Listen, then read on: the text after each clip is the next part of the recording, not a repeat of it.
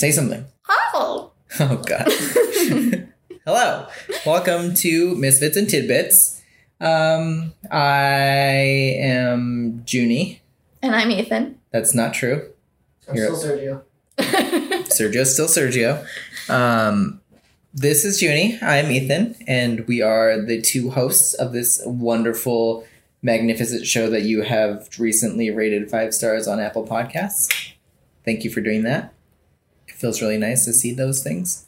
Um, and what what are we what are we doing? Why am I being filmed? I'm going to tell you about a whole bunch of stuff. Um, I did kind of want to keep on theme for the month, so Captain theme for the month for just as far as information goes. But um, Captain theme? Captain theme, caps on theme. Captain theme. It's my favorite superhero.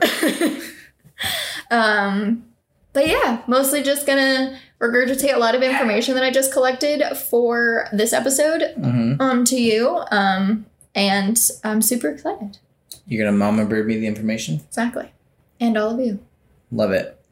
I do have a confession to make. What's your confession? I already know your topic.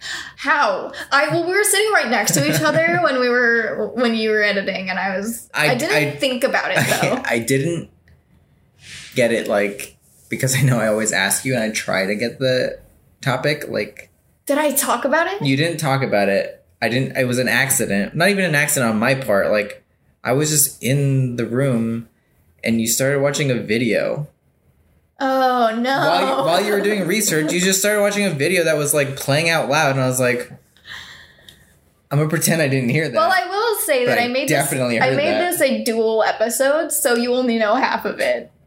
But still, oops. yeah. So I, I heard part of it, so I already know that part, but I didn't know there was a dual episode. So if there's if there's more to that, Listen, living in a one bedroom where we both have to work full time is very difficult to. Be. I feel like if I'm in the room and you're gonna watch a video during research, you should probably put headphones. I didn't. I just like that. okay. That's not even that's not even the vicinity thing. That's just that's just poor planning. This is trial and error. That was error. Big error. It's fine. Okay. So anyway, if anybody else was curious about what the topic of Ooh, I don't know what that one is though. why would you look? Sorry, sorry. because I, I'm, I'm I'm sorry. Turn your turn your computer away from me. Look away. Okay. So What are we learning about today, Junie? Brown versus Board of Education and the Little Rock Nine. I don't know what the Little Rock Nine is. What? Okay, so okay, so Sergio, Sergio shook his head. He said no. So okay, so Sergio and I were talking before this episode, and I I do try to not tell what the um theme of the episode is or what the topic of the episode is to either of them because I want it to be engaging and fun for all of us, and like you know, Sergio just has to sit here and look at our mugs for however long it takes us to film.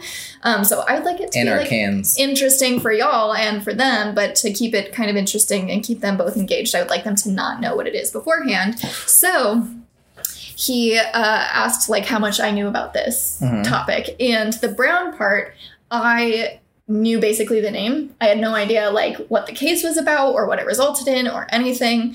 Um, I knew it was like super important to like the civil rights movement, but Mhm. didn't really know anything outside of that. And then the Little Rock Nine, I actually did know about, and that one I do remember learning in school, and it just like the what it is is super important, and I just it stuck in my memory. Um, I obviously didn't know all of like the nooks and crannies of it, but we'll, we'll figure all those out along the way. Well, there's gonna be. I don't know any of it, so that's Beautiful, super super exciting stuff. I'm really excited about this episode. Um, cool. So I I when I hear Little Rock Nine, I picture. don't say anything offensive. I don't think it's gonna be offensive. I don't mean it. in It just Little Rock Nine sounds like like nine. Uh, like it reminds me of uh, the Seven Dwarfs. Like I, I picture nine little dwarfs in like a, a field, I was thinking like or like or doing the doing the thing. I was thinking like drug related something because like Little Rock just makes me think of drugs or something. There are two types of people.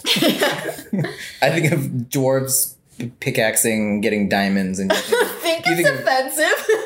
I don't think that's offensive. Not offensive. Think of the Dwayne when he was nine. Who?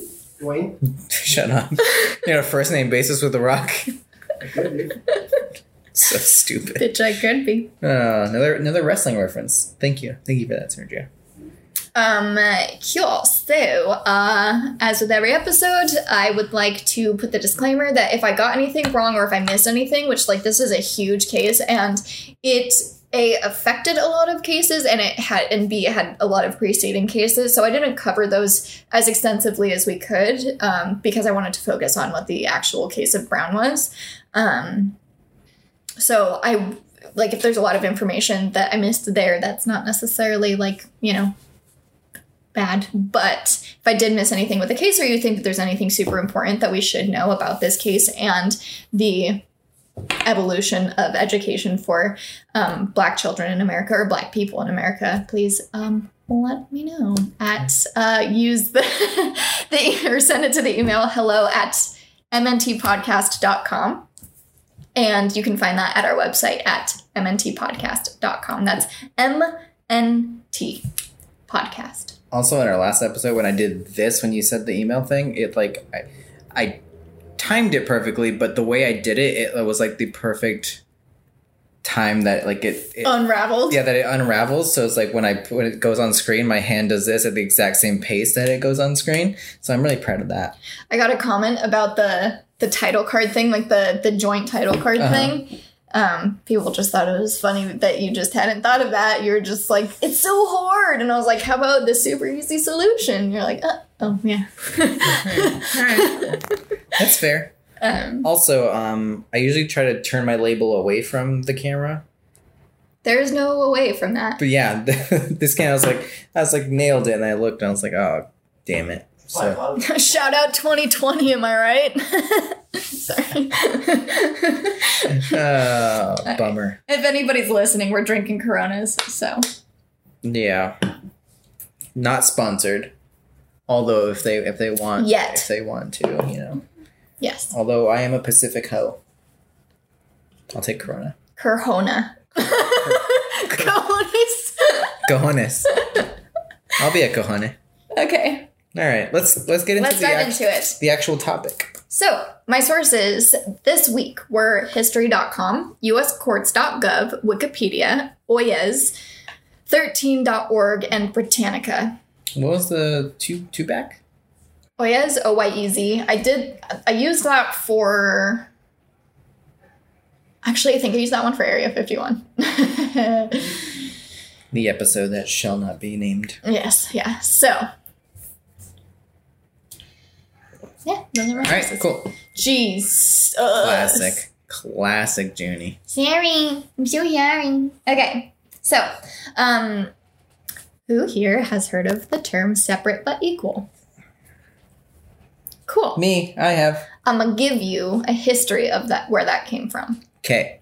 So, separate but equal provided the legal basis for racial racial segregation from 1896 to 1954. So, over 50 years. Mm-hmm. that term held ground enough ground to justify segregation racial segregation in the united states um, legally Yeah. um, so the supreme court handed down the landmark decision of wow what oh so yeah so sorry in 1954 the reason why that changed is because the supreme court handed down the landmark decision of brown versus board of education so separate but equal technically violates the 14th Amendment, which guarantees rights to all citizens regardless of color. And um, the 14th Amendment was passed just after the Civil War, which ended in 1865. So um, I'll tell you about the case that actually gets into this, but separate but equal was instituted in 1896, which the 14th Amendment was 1865. So 1865, we said people regardless of color like deserve equal rights. And, And then, then- 30 years later, We we were like cool, but but we're gonna they're gonna be equal, but we're gonna be separate. yeah. Um, and that justified actual like segregation, which obviously it totally goes against equality. So yeah. Yeah. Um, in 1892, Homer Plessy, an African American, refused to give up his seat on a train in New Orleans, which was illegal in Louisiana at the time.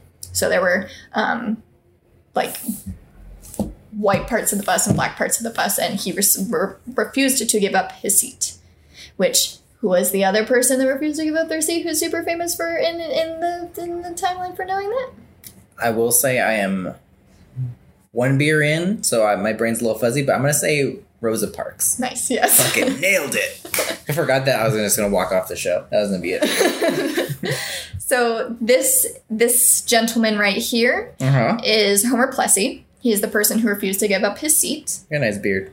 He's, yeah, I can't grow a beard. mm, pr- pretty beautiful photo. Yeah.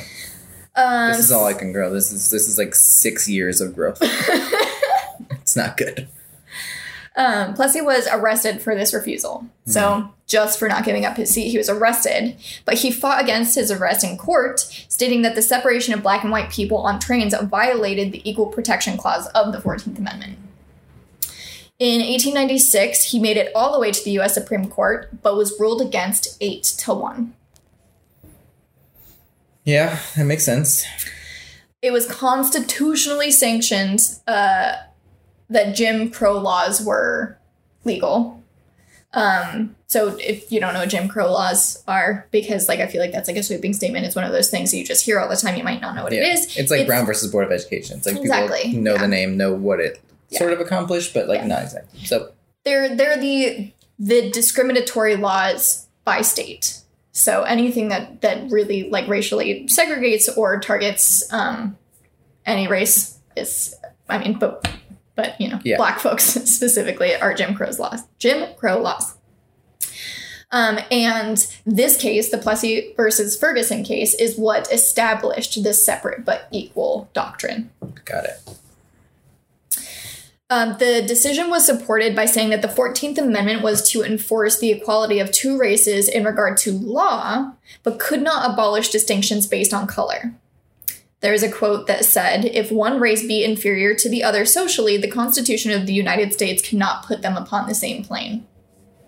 So they're basically saying that we can make law equal for both races, but the Constitution cannot diminish segregation. It cannot diminish racism because inherently, basically, um, black people are of a different class, and the Constitution can't determine that. It sounds messed up. Super fucked up. Yeah. Yeah.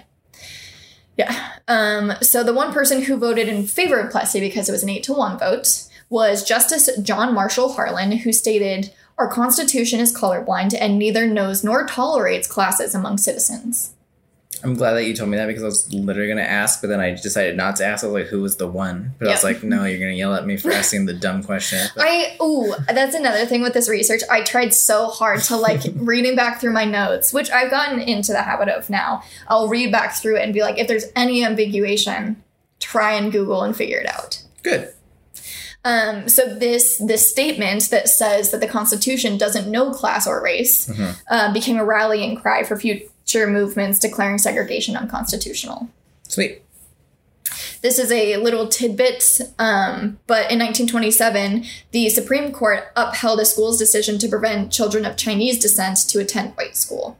So this wasn't just a black white issue, but um, a very complex race issue. But this episode, we're focusing on um, the racism against black Americans, and it was what was at the forefront of the civil rights movement. Yeah. So, um, this next section is called Road to Brown. This is going to be some background before we actually got to the case of Brown versus Board. Um, in the 1930s, scholars at Howard University and activists at the NAACP sought to undermine education segregation in graduate schools first.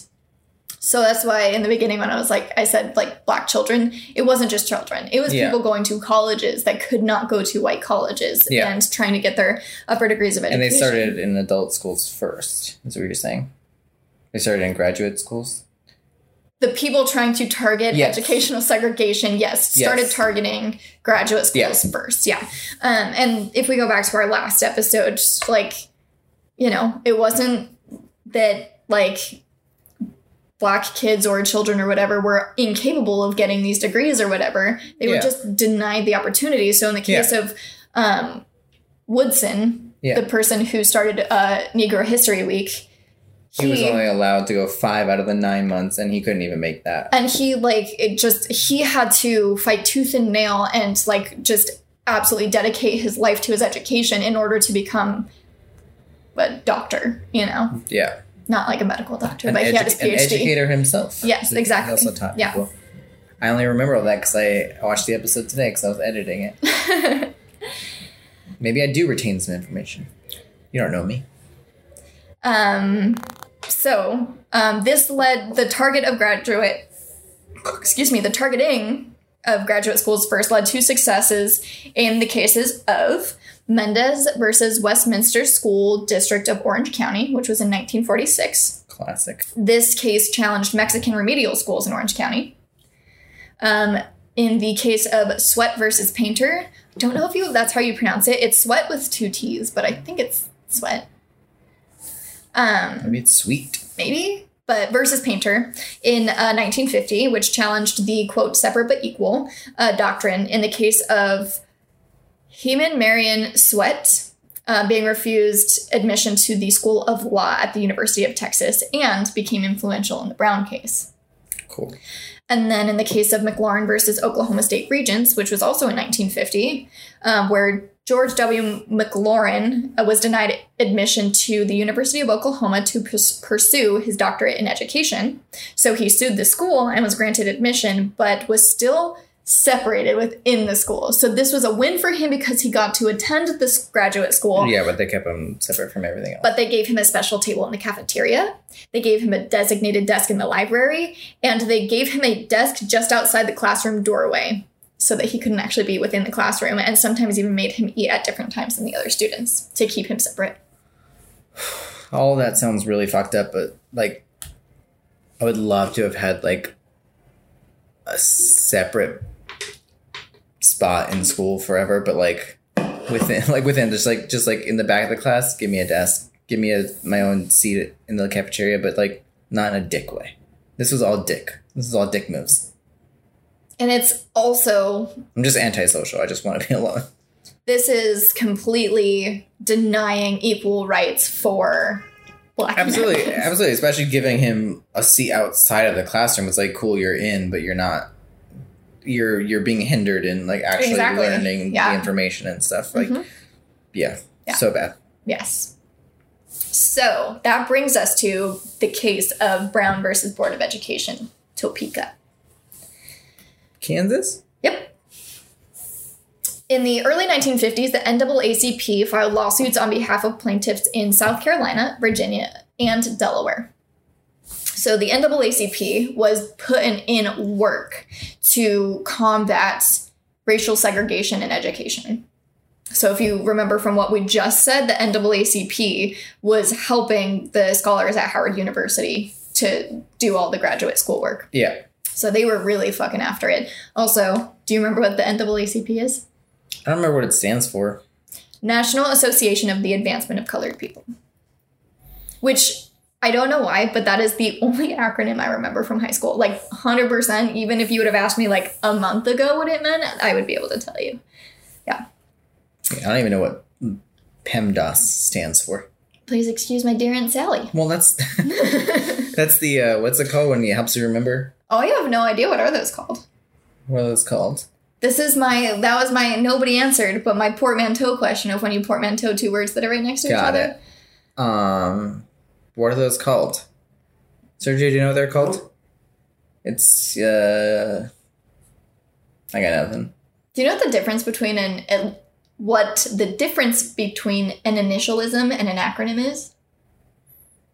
No, Do you know what an initial is? no. so the NAACP is an initialism because you don't pronounce it NACP. But NASA is an acronym because you pronounce it as a word.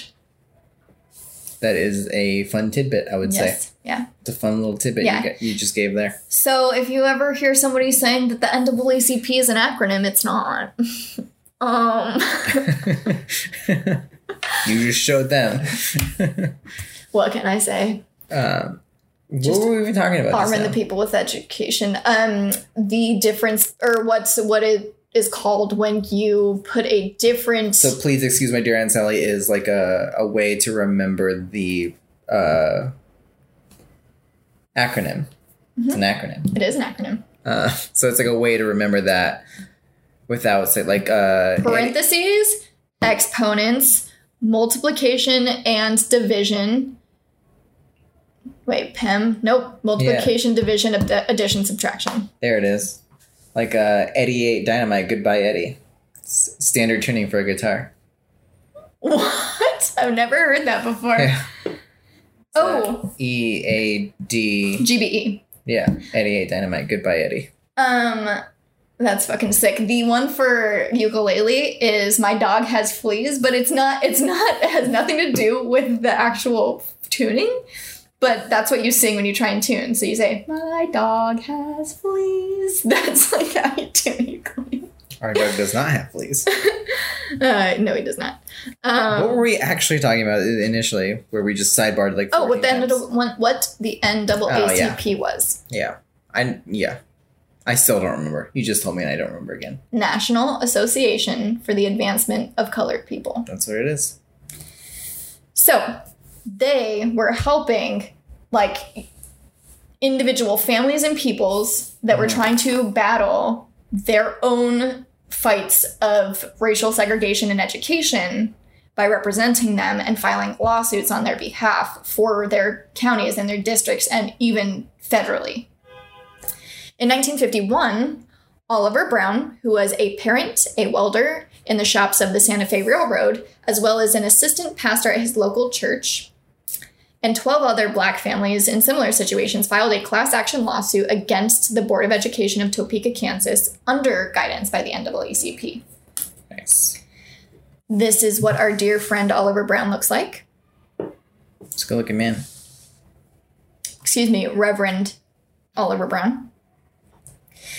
Um, his specific case uh, was brought to the Board of Education because his daughter Linda Brown was denied admittance to Topeka's all white elementary school, Sumner Elementary, which was seven blocks from her house.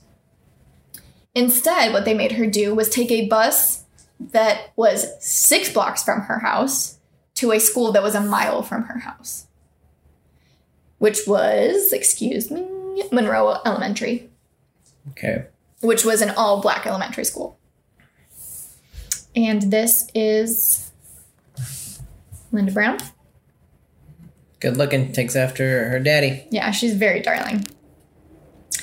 Uh, and she she actually lived to be I want to say 78. Uh, I should figure that out. Uh, but she, yeah, like she, I have a quote from her later on of her experience going through this. Um, so Oliver Brown was put at the head of the roster for all those 12 families because the NAACP thought it was a good legal strategy to have a man at the head of the roster so that it would be more likely to be heard by the courts. Got it. The other um, 11 people who were filing cases were Darlene Brown, Lena Carpenter, Carper, excuse me, sorry, uh, Sadie Emanuel, Marguerite Emerson, Shirley Fleming, Zelma Henderson, Shirley Hodison, Maud Lawton, Alma Lewis, Iona Richardson, and Lucinda Todd. So all of those folks and their families in addition to Oliver Brown and Linda Brown, were filing a lawsuit against the Board of Education in Topeka specifically Yeah. due to racial segregation in their um, education or their children's. Got it. The lawsuit claimed that the schools for black children were not equal to those for white children and that the segregation violated the Equal Protection Clause of the 14th Amendment, which is what we heard in, in several of the above cases. You may uh, you you may about to be going into that, but uh, I want to know what the like the unequal. I'm just like curious, like what the unequal parts. I'm sure they were underfunded, or like or like is it anything like that? Like what the all black schools like how they were like not only just being separated, but like were they like underfunded or like just less equipped to So teach or house? So like, yes, but also um, like the entire county and district of like Topeka Mhm. was sorry, I don't know I just said like um like um Topeka.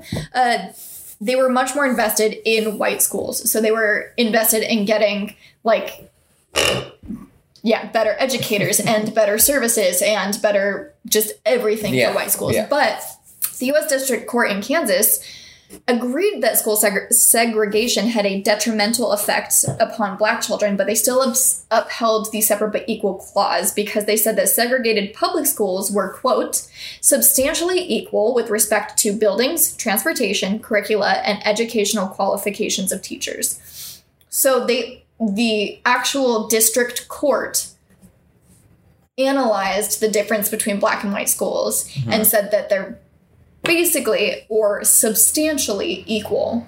Yeah. So they were equal enough to be constitutional under the Plessy Doctrine. Okay. The plaintiffs then appealed to the Supreme Court because they were like, fuck that, that's bullshit. Mm-hmm. And there should be no reason why our children cannot receive the same education and be integrated with white kids. Yeah. So in 1952, the Supreme Court agreed to hear the case along with four others. So uh, these additional cases were um, Briggs versus Elliott in South Carolina, Davis versus Board of Education of Prince Edward County in Virginia, Bolling versus Sharpe in Washington, D.C., and Gebhart versus Eth- Ethel in Delaware. So the NAACP was also helping these cases. Um, but all of these were collectively heard under Brown versus Board of Education of Topeka. So they kind of used that as the umbrella case to be able to appeal to the Supreme Court with one very solid structure of targeting racial racial As opposed segregation. to taking all of these separate cases to them. They- exactly. Yeah. They're like, we have a good chance of really bringing this. And now we have places from all over in the North and the South that are segregated and are finding true detriment to their children and their education quality. Yeah. So uh, that brings us to the Supreme Court case. And um, I think we can dive into that after a quick break. I need a quick break. Perfect. Maybe I'll take a, a slow break. Okay. What's the difference between a quick break and a slow break? I think a quick break is, um, at least for our listeners, like just a little screen that says like "We'll be right back," and then uh, a slow break would probably be put be putting that at like uh, like 0.5 speed. Got it. So twice the speed. What? No, half speed. Well, half speed, but twice the length is what I meant. Yeah. yes. Yeah. All right. So what we take as a long break, what they hear is a slow or quick break. Aye. Aye, Aye, aye, senpai. aye, aye, senpai. All right, we'll be right back.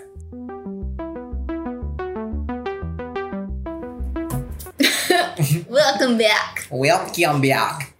So we left off with uh third. Nope. Did we? No, I don't think we got there. So, 1952, the Supreme Court agrees to hear the case of Brown versus Board, along with four other cases throughout the country. Yes. So, uh, they were represented formally by Thurgood Marshall, who is the head of the NAACP Legal Defense and Educational Fund. And that homie looks like this. I know the name. I didn't know what it looked like. Um, you take these pictures away so quickly. Oh, sorry. I want. I want. I It's want. okay, you can see them on our YouTube channel. I'm sure I'll be seeing a lot more of him while I edit. But Hi. uh, yeah, just thank you. You're welcome. Go back. Go back so I can read all your notes. Nah, I don't want. I'm not reading your notes. Maybe you just if you, when you don't just play videos while I'm in the room, I won't know what your topics are and the information that they hold. Doesn't take away the fact that you look at my notes. I don't look at your notes. I look at your screen. Guess where my notes are? I don't read the notes. I just look at your screen because it's. I'm I'm a millennial. I can't not look at a screen. uh Really? huh. This is what this is what, this is what it's come down to. Uh huh. I think it's time for another quick break. All right, tell me. Keep going. So- Thurgood Marshall. He handled the high level Brown versus Board of Education case in the Supreme Court, and he later became the first black Supreme Court justice. He ruled, ruled, I don't know, he, he functioned as the Associate Justice of the Supreme Court of the United States from October 1967 to October 1991. That's a long time. It's a long time. In December of 1952, the Justice Department filed a friend of the court brief in the case. So I didn't really know what that was, but friend of the court is a legal thing where they bring in someone to offer facts and give information that aren't related with the case. So totally completely independent of the case. It's basically like phoning a friend and getting more information into the court for the overall case. Friend of the court. Yes. So the brief had a heavy emphasis on foreign relations, stating that the existence of discrimination against minority groups in the United States has an adverse effect upon our relations with other countries. So basically saying that because we're racist pieces of shit, our relationships with our surrounding countries and the countries with whom we should have good relationships are being affected negatively. As we've seen recently as well. Yes. The um, brief also quoted a letter by Secretary of State Dean Acheson, which said, quote, the United States is under constant attack in the foreign press, over the foreign radio, and in such international bodies as the United Nations because of various practices of discrimination in this country. For the case of Brown versus Board, um, the court was initially divided. They were unable to come to a decision in June of 1953, so they decided to rehear the case in December of 1953.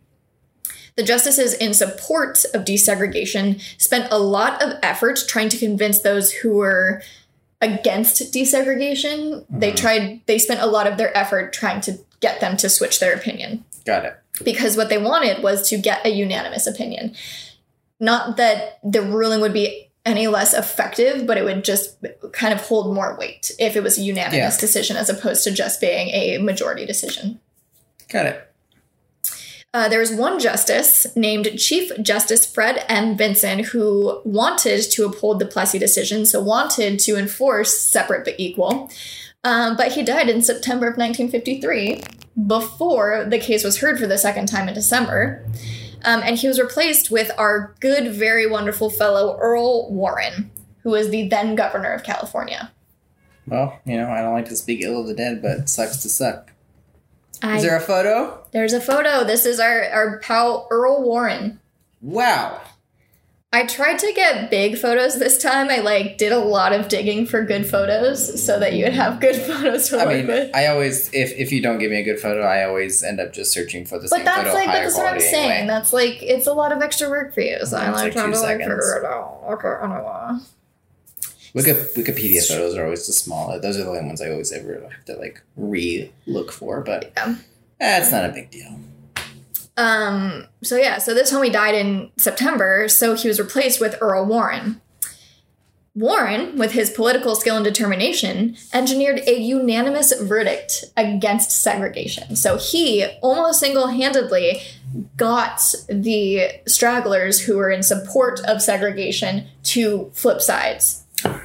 My guy. He based much of his opinion on information from social science studies rather than court precedent. So rather than the facts that were at hand, he was like, how is segregation actually affecting the children who are enduring it? Yeah. And um, I don't necessarily know if it was his information and like what he gathered that he presented to the justices or what, but they did cite in one of the articles that I was reading the um, the social experiment where they put uh, a bunch of kids in a room, like an experiment room, and then they gave them a white Barbie and a black Barbie, and then they like had them choose which one that they wanted, Mhm. or dolls, white and black dolls, and every single every single kid, even black kids, chose the white Barbie.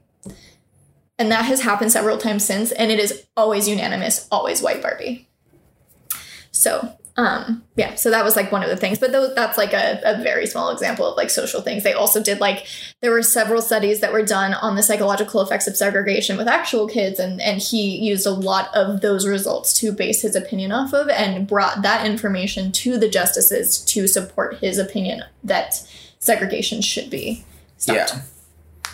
And that's even like in like representation. I mean that that's what it comes down to is representation, even in toys, but like in TV and film now. It's like people want to be like the people they see on TV, and if they see, you know, white people all the time, they're gonna want to be like those heroes or those like they're gonna want to pick that. So if they have toys, like they're gonna pick those toys because they're the ones they see being heroes. So like I want to be like that. hmm Not that they necessarily want to be white, but they associate white with those. All of the privilege. yeah, all of And yeah, all of the yeah the the um, attention.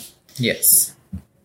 So he presented the justices with simple with the simple argument, excuse me, that the only reason to sustain segregation was an honest belief of the inferiority of Negroes, which is like fundamentally absolutely fucking true. Mm-hmm. Um, but even with that argument of saying like, hey, if you say no to this, you're just fucking racist. There were still two justices who took much more convincing. They held on basically until the last minute to change their opinion. But they did finally concede. And the last of the two to concede ended up crying during the opinion like read. So during the like once the ruling was out, he cried when it was stated. The people that took the longest to concede. Yeah, well, the last guy who The did guy. the straggler. He was he. I I mean like he made the vote to end segregation, but c- cried when it was actually like expressed. Yeah, when it was when it was actually you know put forth Yes. as the judgment. Yes, exactly. The Supreme Court stated, quote, to separate black children from others of similar age and qualifications solely because of their race generates a feeling of inferiority as to their status in the community that may affect their hearts and minds in a way unlikely to ever be undone. Yep, So that and that's not even taking into account like generational trauma. 100%. something We talked about. It's yeah, like yeah, it's gonna. It's not just this generation of kids, and if things you know are better, it's gonna keep. That- That's not something that's gonna fade away because it's better now for these kids. It's like nope, that's gonna be passed down for for many generations. Yeah, I do actually want to give that example of the generational trauma thing that I was telling you about. But there is a study done on mice who were exposed to Japanese cherry blossom. And every single time that they were exposed to Japanese cherry blossom, they were shocked, like electric shocked, so that they created a negative association with Japanese cherry blossoms. So then they reproduced, and without doing any like shocking, they exposed the children of the original mice to Japanese cherry blossom, who had an inherent aversion to Japanese cherry blossom.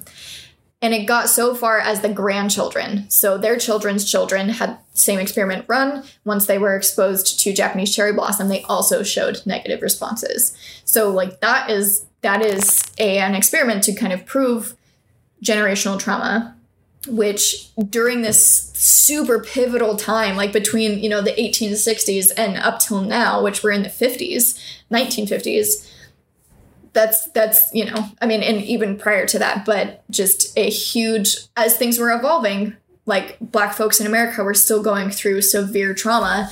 And just because you know they're these kids weren't slaves doesn't mean that their parents weren't slaves or their grandparents weren't slaves and they feel those effects whether or not they've actually experienced them so yeah. Absolutely. Um, but luckily, on May 17th of 1954, Thurgood Marshall and his legal team scored an historic victory in the struggle for civil rights. Hell yeah.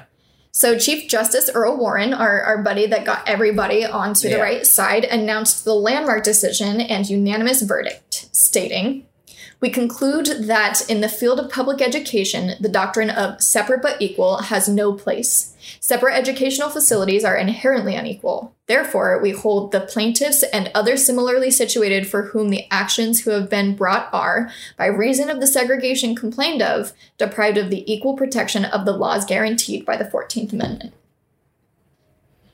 So that was the decision. That was like the ultimate Yeah. statement of the Yeah. decision. Um, it also uh, largely used language that was relatively accessible to non lawyers because Warren felt it necessary for all Americans to understand its logic. Absolutely. Basically saying, under the 14th Amendment, this is non constitutional, we're ending segregation. Yeah. Um, and this was the absolute landmark decision which overruled Plessy versus Ferguson, which was used in all of the prior cases that Yeah. argued against racial segregation, and that was the what is it called? The doctrine that was stated in every one of those cases and was the reason why they were all turned down. Yeah. Not the only, but it was it was a huge proponent of ensuring that segregation was in, continued to be instituted in America. Yeah. So this was a cornerstone of the cornerstone Cornerstone. cornerstone of the civil rights movement.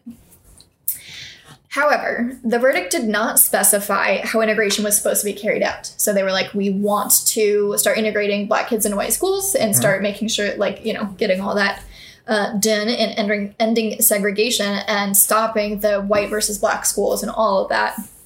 Um, but they didn't say, this is our plan to move forward and ensuring that that happens. Yeah. And they expected opposition to the ruling, especially in southern states. So they were just like, yep, all these southern states are going to like fight back. So what they did instead of them telling the states what to do because they didn't think that it would go well, they asked the attorney generals of each states with each of the states with laws permitting segregation in schools to like submit their own plans for rolling out desegregation. So instead of giving them a plan, they're like, you have to give us a plan, like you have to do it, but like we're Yeah. not going to tell you how.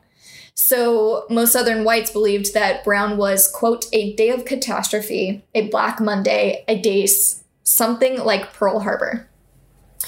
That was a quote. Um, and if you don't know what a Black Monday is, because I didn't, I had like the little highlighted thing in Wikipedia. It is unf- an unfortunate play on words here, but a Black Monday is actually just anything that happens like catastrophically and happens to be on a Monday. Yeah.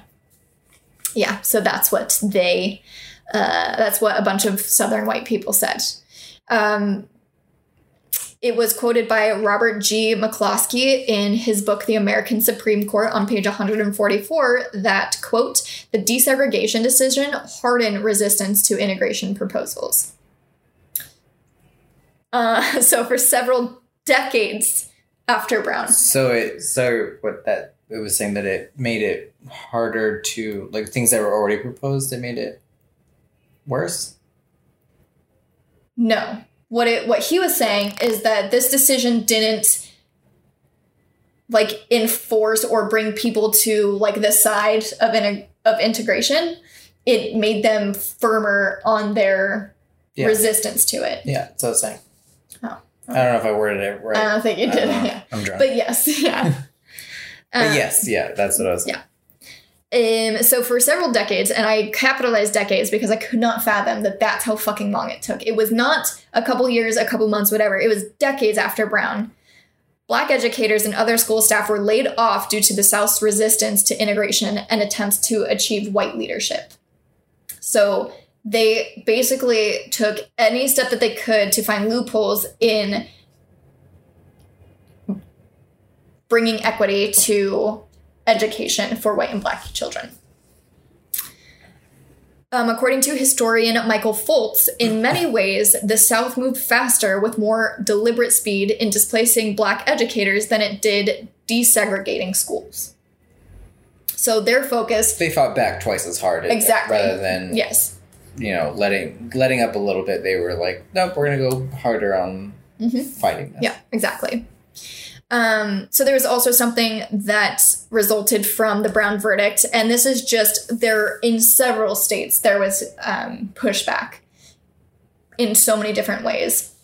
But there was something in Virginia called massive resistance, and it was a strategy declared by the U.S. Senator of Virginia Harry F. Byrd Sr. to unite white politicians and leaders in Virginia to prevent public school desegregation. So just gathered a bunch of white folks and were like, we're not doing this. Got it. Um, many schools and even an entire school system were shut down in 1958 and 59 to block integration. And it definitely set back the integration process, but it was ultimately declared unconstitutional by a three panel judge of federal district, district judges from the Eastern District of Virginia. So they band together to do this, but then they were ultimately told like these are the the methods Yeah, in you which you're trying to you resist are yeah. unconstitutional. Um, so but when you say they shut down, they just like didn't do school for like a year, they closed for schools like two 100%. years, Yep. a year and a half at Mhm. least. Yep. That's stupid. Fucking ridiculous. How, how does that help anybody? Uh, it doesn't. It, it doesn't. And that's the thing. If they're just trying to hurt black folks, they are not trying to make anything better. Um, so, yeah, but uh, that happened. And then some aspects of that campaign actually continued in Virginia for many years. So, even though it was ruled unconstitutional, they still persisted and still tried to find loopholes in this system of integration. All right. Which leads us to a case that became known as Brown 2. So, in uh, May of 1955, after more hearings regarding the task of, task of desegregation, the court finally handed down a plan for how it was to proceed with integration um, in a case known as Brown 2. How many years later is this? What year is this? 55, and the ruling was in 53. Oh, Okay. Yeah. But it was like two years of people just like not knowing what the fuck to do in regard to um, desegregation, and then also in most cases resisting. Uh, the ruling stated that desegregation was to proceed, proceed with quote all deliberate speed. So if you remember the quote that I just said, um, the Michael Fultz quoted that the South was moving faster with more deliberate speed in displacing black Yeah. black educators than actually excuse me moving forward in integration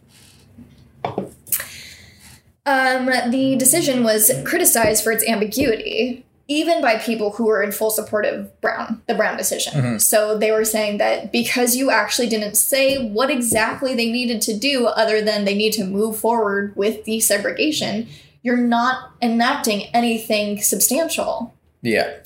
So many southern states and school districts interpreted Brown 2 as legal justification for resisting, delaying, and avoiding significant integration for years, and in some cases, a decade or more. In what way is that justification? I, yeah.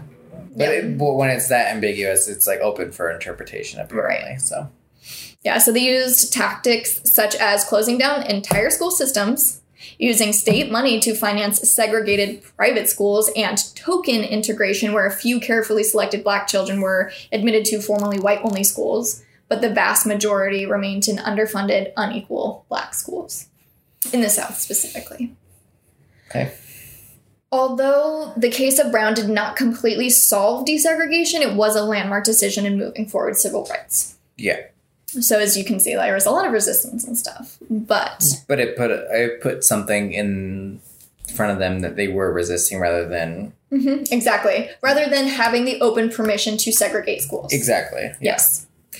So um, Linda Brown Thompson, who is the original daughter in the Brown case, so Oliver Brown's daughter, Linda Brown. Linda Brown Thompson later recalled the experience of being refused enrollment, and I have a big quote of her experience recapture here, so just bear with me.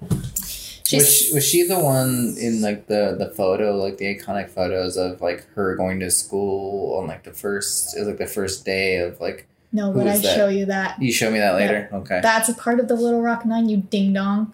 oh, I'm the asshole. All never, right. I've never heard the Little Rock Nine. I've never heard the phrase before. I guarantee you have, you just didn't remember. Anyway, um, so don't buy it. Linda Brown quoted, was quoted saying, um, and this was in a PBS documentary about um, this case, like later on. But she said, quote, we lived in an integrated neighborhood and I had all of these playmates of different nationalities. And so when I found out that day that I might be able to attend their school, I was just thrilled, you know? And I remember walking over to Sumner School with my dad that day and going up the steps of the school, and the school looked so big to a smaller child. And I remember going inside, and my dad spoke with someone, and then he went into the inner office with the principal, and they left me out to sit outside with the secretary. And while he was in the inner office, I could hear voices and hear his voice raised, you know, as the conversation went on. And then immediately he came out of the office, took me by the hand, and we walked home from the school. I just couldn't understand what was happening because I was so sure that I was going to get to go to school with Mona and Guinevere, Wanda, and all of my playmates. Got it. Yeah. So Brown versus Board of Education became the model for many future impact litigation cases, which are lawsuits intended to affect societal change. Okay. So that is our section on Brown versus Board of Education. Now we're getting to the little little little pickaxe people getting diamonds. Little, little Rock Nine. Little Rock Nine, Little Rock Nine. Where is Little Rock? Arkansas. That's what I thought. So you have heard of it, I've heard of Little Rock. probably because Heard of this case. nine? No, I've just heard of Little Rock. Never heard of the nine. Was there nine Little Rocks there? Can I tell my story? it's. Yeah, you can tell your story. I'm sorry. In 1957, in Arkansas, the first institutions to begin integrating were high schools. Uh-huh. So after all of this, and uh, the Brown 2 decision was in 1955, which was like, hey, start actually fucking integrating your schools. So in 57, Arkansas started integrating high schools. There were two pro segregation groups that formed to oppose this integration plan called the Capital Citizens Council and the Mothers League of Central High School. I Sorry, just sorry, I was trying to I was trying to see if they they had a cool um acronym or something. They they they don't. no, and they shouldn't. No, they shouldn't. I was just I was just trying to Yeah. Anyway. Unless you, unless like the Capital Citizens Council, you can make all of those K's instead of C's. That's no no, that's not cool. Right, they're fucking white supremacists. No, I know they are. Just I'm not arguing with you there. I don't know why you're hollering at me. Because we shouldn't be making them cool. I was trying to make them cool. I was just I was, it's about acronyms. It's about it's, it's linguistically cool, not you know. Uh, I forgot the word. It's about language, not about their actual goals. So, um, a group. Who are these assholes? no, not them. I don't give a fuck about them. We're just saying We- that there was some opposition, and of course there fucking was. But even with all of that happening, Yes. a group of nine black students enrolled at a formerly all white Central High School in Little Rock, Arkansas in September of 1957. These nine folks were Minnie Jean Brown, Elizabeth Eckford, Ernest Green, Thelma Mothershed, Mother's Head, maybe? Mothershed, I think. Uh, Melba Pattillo, Gloria Ray, Torrance Roberts, Jefferson Thomas, and Carlotta Walls. They had been recruited by Daisy Gaston Bates, who is the president of the Arkansas NAACP and the co-publisher of the Arkansas State Press, which was an influential influential African American newspaper in Arkansas. cool. So I will show you all of these folks, Daisy Bates included. These are the Little Rock Nine. This is Daisy Bates. Amazing. Yes, God, fashion. I know. You love to see it. That guy's tie was so long. Fun. Uh, well, no, I think his pants are really high. Either way, it's a long tie. is a long it's tie. hard to argue that it's not a long tie. Uh, these children were vetted and acknowledged to possess the strength and determination to face the resistance that they would encounter by being integrated into a white school. So Mhm. they found these kids and they were like tough kids. Um, but before school started, these students participated in intensive counseling sessions to guide them through what to expect and how to respond to anticipated hos- hostile situations. I can't even imagine. Yeah, no, no. But they like I don't know if they I they had to have volunteered. They had to have been asked and like yeah, of course. Accepted. Of, course. Like like they said, they found like these tough kids. Like Exactly. They, weren't like, hey, you randomly like you kids want to, Yeah, eh, or like Yeah. you're going to be forced into this. It was like no, they found people that were up for the the, the yeah, challenge absolutely suited to do it. Yeah. Yeah. So on September 4th, 1957, it was the first day of classes at Central High. So Daisy Bates was to drive all of the kids to school, but Elizabeth Eckford's family didn't have a telephone, so she didn't get the memo that she was going to be carpooled to school. So that is the iconic photo that you're thinking of. She showed up to school alone. So, um, this is, I think I have two pictures of her. So this is her the day of classes Mhm. and she was surrounded by reporters and everything. This is her at the bus stop waiting for the bus to take her to school. Mhm. This is her 60 years later, 61 years later. Yeah, 61 years later. Hard as fuck. Sitting on a commemorative bench that was built to commemorate this. Yeah. Damn. The glasses, everything. Oh yeah, hundred percent. She looked so fucking tough. I like to see it. And then this is the iconic photo of her walking. That's the photo. I was thinking of. Yes. Yep. Yes. it's so mad. Unfazed. Oh yeah, background. this just so So fucking mad. furious, and she's just Uh, get it together. yeah. You have So- something else to do?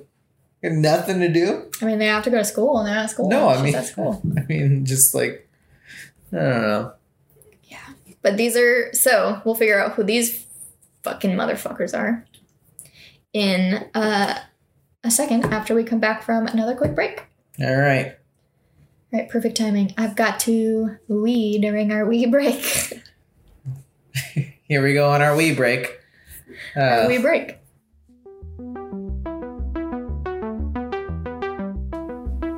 So we left off with Elizabeth Eckford arriving alone. yes. And we saw those dudes with the hats in the last picture that we just saw. background, yeah. And that is because Governor Orville Faubus, what a fucking name, uh, called in the Arkansas National Guard to block the black students' entry into the high school.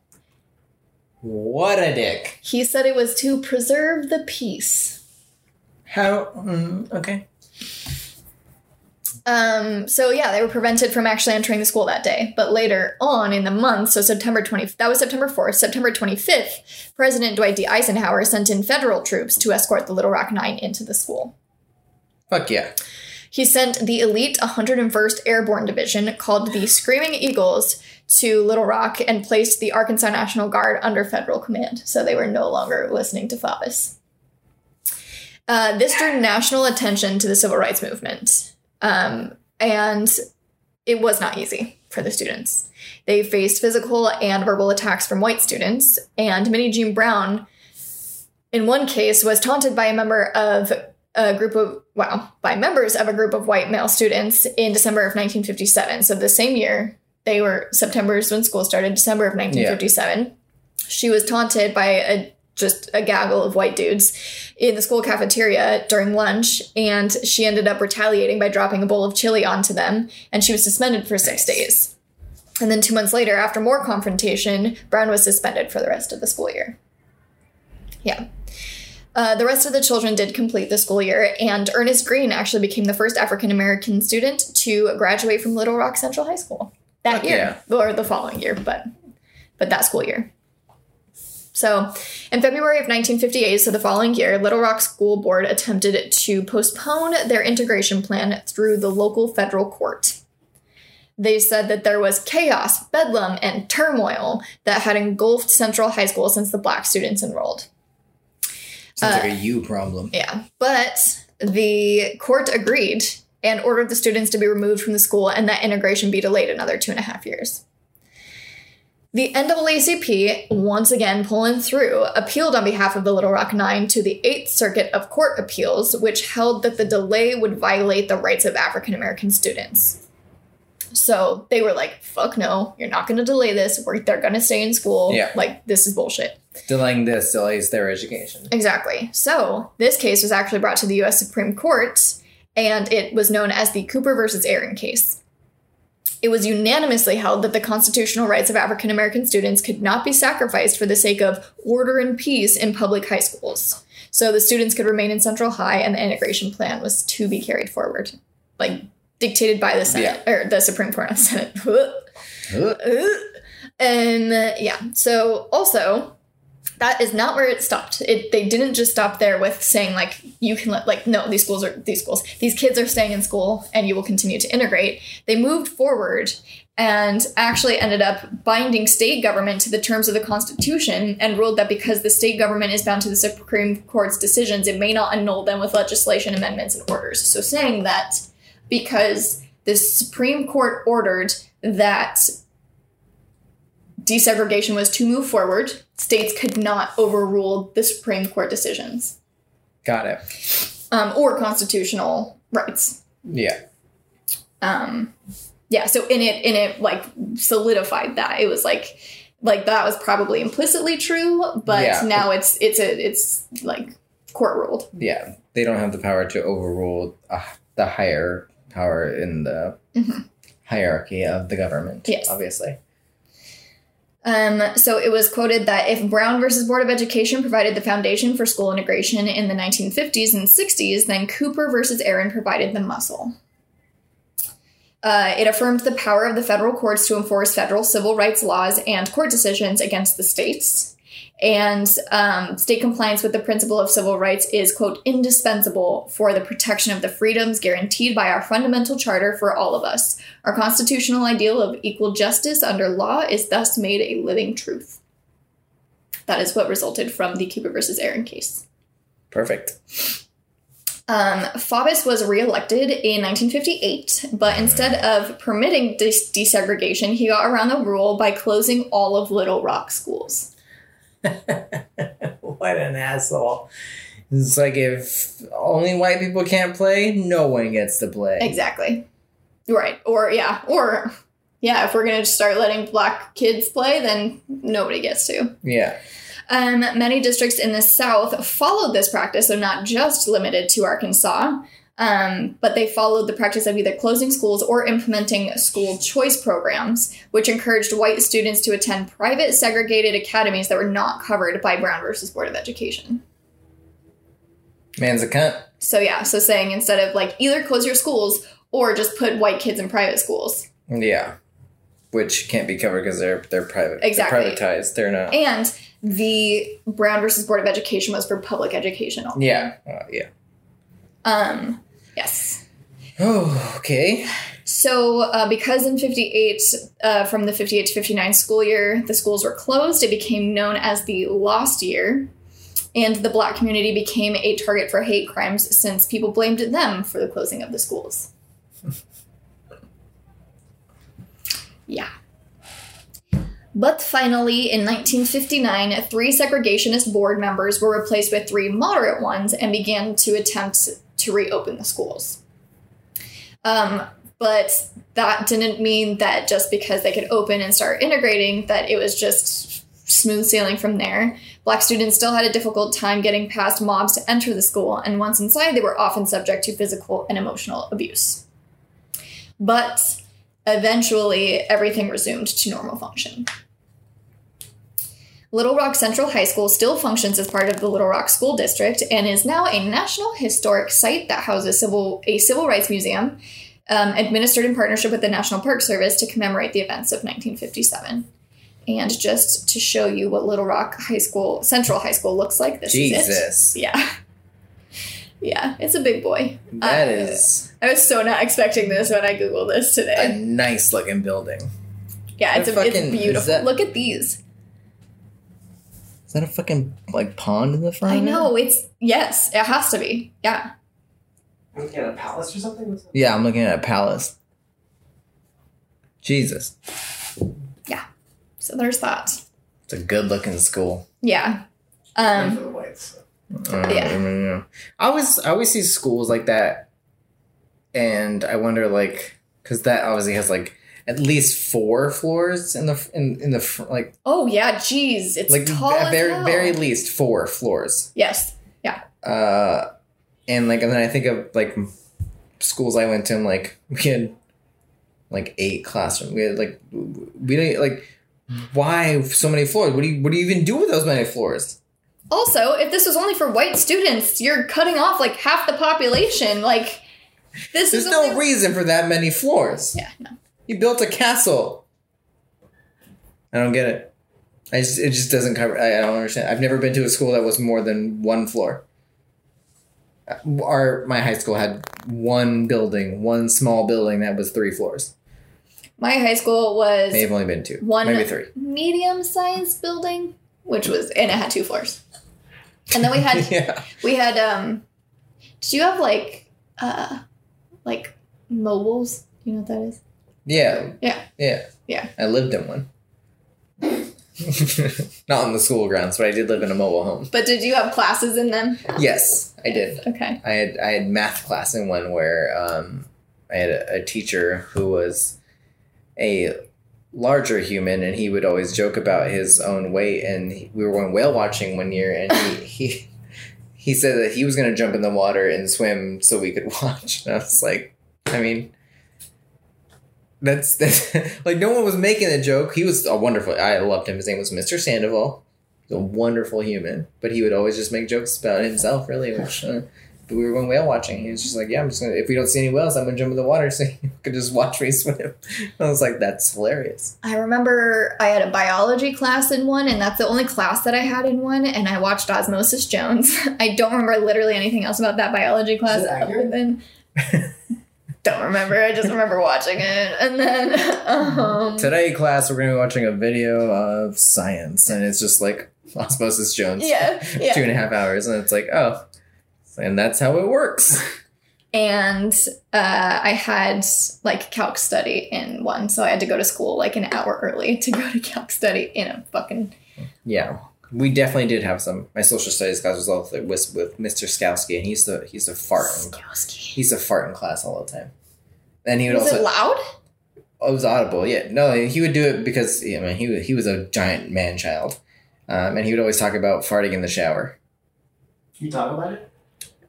Can I talk about No, it? No, but he Can you would. talk about Oh yeah, he would talk about it. Yeah, he would talk about farts all the time. He thought farts. Can you talk about it, please?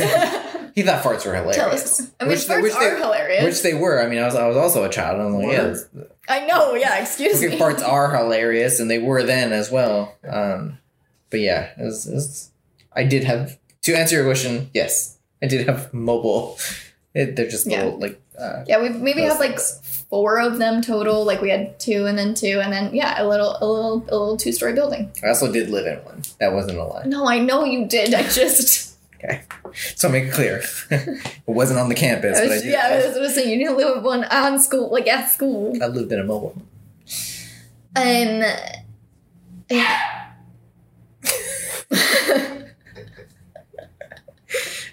It almost sounds like a guy sneezing when he barks. like one single bark is like, bless you. you know. Anyway, His sneezes also sound like like big man sneezes. yeah. They sound like a full hachoo. Hachu. Yeah. Right. All right. So yeah, Central, uh, Little Rock Central High School is still uh, it functions as part of the school district, uh, but it's also a National Historic Site. Um, in February 1999, members of the Little Rock Nine created the Little Rock Nine Foundation, which was a scholarship program. So they helped fund um, kids and kids to go to school. Uh, in 1999, also, President Bill Clinton honored the Little Rock Nine when he presented them each with a Congressional Gold Medal, uh, which is the highest civilian award bestowed by con- Congress. Excuse me. All right. In 2007, the United States Mint made available a commemorative silver dollar to, quote, recognize and pay tribute to the strength, the determination, and the courage displayed by African American high school students in the fall of 1957. On December 9th, 2008, the Little Rock Nine were invited to attend the inauguration of President elect Barack Obama, the first African American to be elected President of the United States. And on February 9th, 2010, Marquette University honored the group by presenting them with the Père Marquette Discovery Award, the university's highest honor, and one that had only been awarded to Mother Teresa, Archbishop Desmond Tutu, Karl Rahner, and the Apollo 11 astronauts prior to being awarded to the Little Rock Nine. And that is all I have for you group I'd love to be today. part. Yeah. It's a solid. It's a solid group. Yeah. Like if we were picking like kickball teams, I want to be on that team. Well- Well, I don't, think, I don't know. I think Mother Teresa can kick a kickball for sure. She's got the power to it. Yeah, she gets some of those things in the out in the outfield, way be, way beyond the fences. Anyway, Anyway, um, is that, is that all we got? that's all I got. That's that's okay. You're right. I did I did know what the um, Little Rock Nine was. yeah, just the just the name. I don't I don't know. The Um, name never stuck. I guess. Yeah, I really enjoyed this one. I really, I like, I really wanted to do it because we mentioned it in last week's episode, and it felt like it was a supernatural transition. But I didn't know how much I would enjoy doing it. Yeah, this is a fun one. Yeah, I did enjoy learning about this. yeah, and yeah, it was super information heavy.